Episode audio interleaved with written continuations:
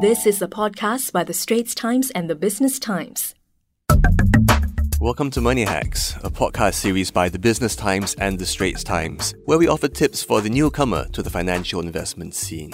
I'm Chris Lim, I'm your host, and today we're with Sumeet Bhambri, Regional Head of Wealth Management, ASEAN and South Asia for Standard Chartered Bank, and we'll be talking about FX, you know, foreign exchange, how you can uh, approach FX as an investment tool platform, how you can make money from it. So, Sumeet, thanks for joining us today and for unpacking FX for us. Thank you. Thank you for having me here. So, let's kick things off with the basics. What is FX? Currencies have been in existence forever. Mm. Uh, no one really knows when they started. The world started off as a barter system to start with and then moved on to currencies at some point of time. And they've existed in all ways, shapes, and forms. But in the current economic environment, every country has its own currency. And currencies are important to people around the world, whether they realize it or not, because currencies need to be exchanged across countries in order to conduct trade, to do business, you know, to spend many reasons, right? So even as basic as if you were to go to Australia for a holiday, you would need to spend and you need foreign exchange. And just the act of converting Singapore dollars into Australian dollars would be exchanging currencies. This very simplistically is called exchanging foreign currencies, or simply put, foreign exchange, or even simply FX. That's what it really is. This exchange rate between currencies is influenced by many factors. You've got interest rate differentials, inflation rate differentials, the financial position of one country vis a vis another country, future expectations of growth rates, and all of these factors can have an impact on the relative exchange rate between two currencies. An interesting fact, right? Since FX forms the backbone of every single economy, FX is the most widely traded and liquid asset class in the world, with daily trading volumes of over $5 trillion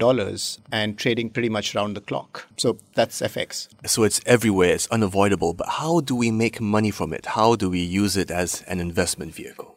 As an investment vehicle, there are a few ways in which you can explore it, right? We all have indirect exposure to FX. In this hugely interconnected global economy, we get exposed to FX on a daily basis by virtue of things we buy on a daily basis. Even the simple act of buying a food that's been produced outside the country gets you exposed to FX, whether you travel to another country or you conduct business. This is an indirect exposure we take knowingly or unknowingly. You can also take direct exposure. For example, if you're planning to buy a property, planning to fund your children's education overseas, or investing in overseas stocks. Now, when you start to take this exposure, like any other investment for FX investments as well, one needs to have clarity on why, what, and when.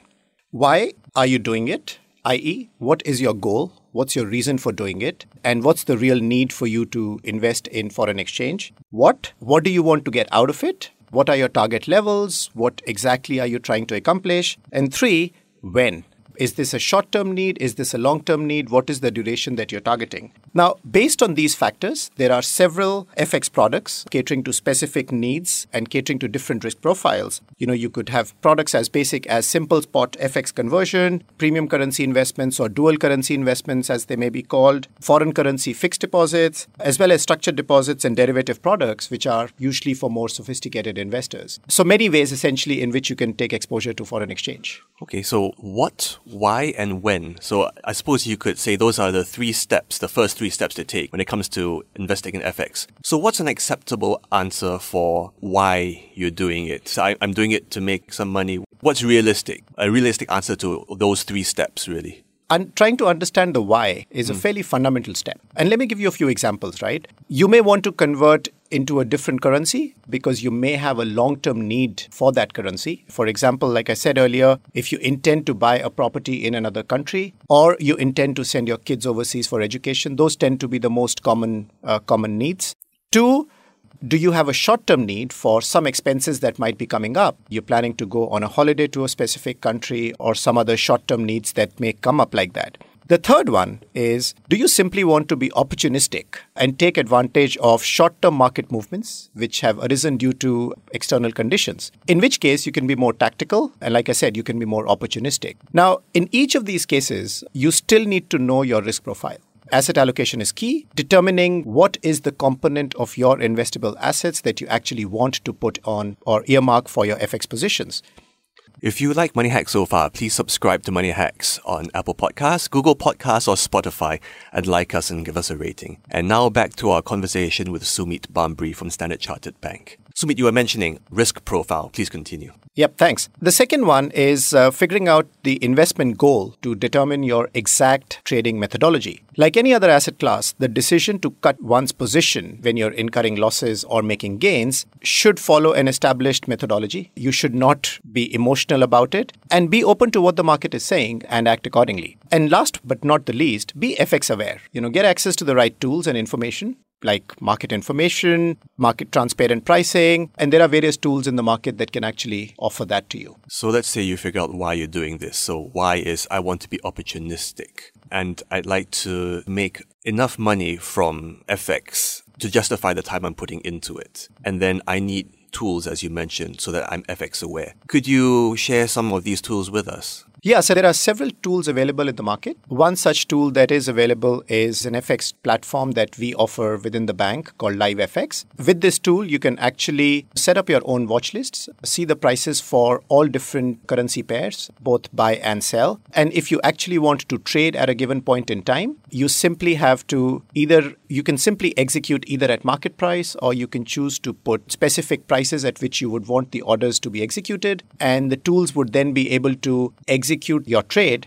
based on the price that you want it to be executed at whenever that price is available. Like I said, it's extremely important to have access to good tools to make sure that you do it the right way and you are actually properly FX aware. So, uh, presumably, I can access this FX info on my desktop PC or laptop on my phone too? Yes, you can access on the phone as well, and you can see it on the go, and you can set these orders, and our platform would be able to monitor them 24 by 7. Is this a website or an app for my phone? It's both. So you can do it on the website, you can do it on the phone, depending on what's comfortable to you. You can use it on both. You can set up the orders on the website and then monitor them on the phone, and vice versa. You can use both of them at the same time. Absolutely. Uh, once again, for our listeners, what is this tool called again? It's called LiveFX. LiveFX. So they can search for LiveFX by Standard Chartered on the app stores. So on the Apple's App Store and on Google Play for Android phones. The app is actually a part of the Standard Chartered mobile banking application. So you would need to look for Standard Chartered mobile banking. Mm. But within that, you've got LiveFX as one application. So now that I got the tool, say I've downloaded this and I have access to all the FX movements, how often do I have to track this? Do I then have no life and I'm always staring at my phone or on the screen or my laptop so that I know what's moving up and down? How aware do I have to be? How much does this have to consume my life in order to effectively invest? Invest in FX? So it depends on uh, what you're doing with it. If you want to do very, very short term trading on FX to take advantage of opportunistic market conditions, either you can be glued to your screen 24 by 7. That's one way of doing it. The other way is to simply put limit orders in a very disciplined manner. And limit orders are simplistically put orders that say if a certain price between two currencies, let's say Singapore dollar and US dollar, is hit, my trade should be executed. Mm. So there are enough tools such as LiveFX where you can simply put these limits, put these orders. The system will be able to watch the order, and whenever that price is triggered or that price is achieved, the trade would be executed and a notification will be sent to you. These orders can be kept open for up to 30 days, so you don't necessarily need to lose your life if you mm. don't want to. You can carry on with life, and the bank can take care of the rest. One last question: How much will it cost me to trade in FX? You know, it cost per transaction. Roughly, how much? much do I have to bear in mind that these movements, buying, transferring currencies, etc., is going to cost me?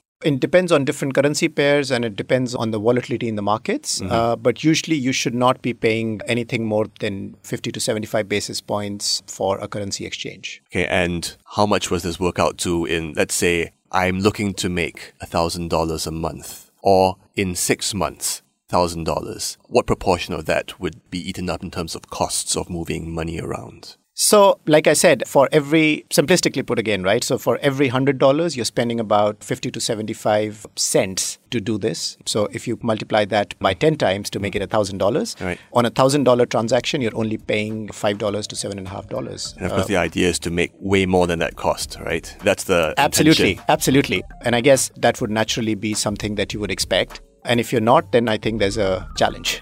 Thank you, Sumeet, for breaking down FX trading and how to use it as an investment vehicle to make some money. We've been speaking with Sumeet Bhambri, Regional Head of Wealth Management, ASEAN and South Asia for Standard Chartered Bank. This has been Money Hacks. We hope you like these tips. That was an SPH podcast by The Straits Times and The Business Times.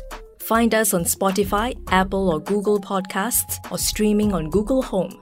Do feedback to us at podcast at sph.com.sg. You can also check out more podcasts on various topics at The Straits Times and The Business Times online. Any financial or investment information in this podcast is for use in Singapore only and is intended to be for your general information. Any particular investment or decision should only be made after consulting with a fully qualified financial advisor.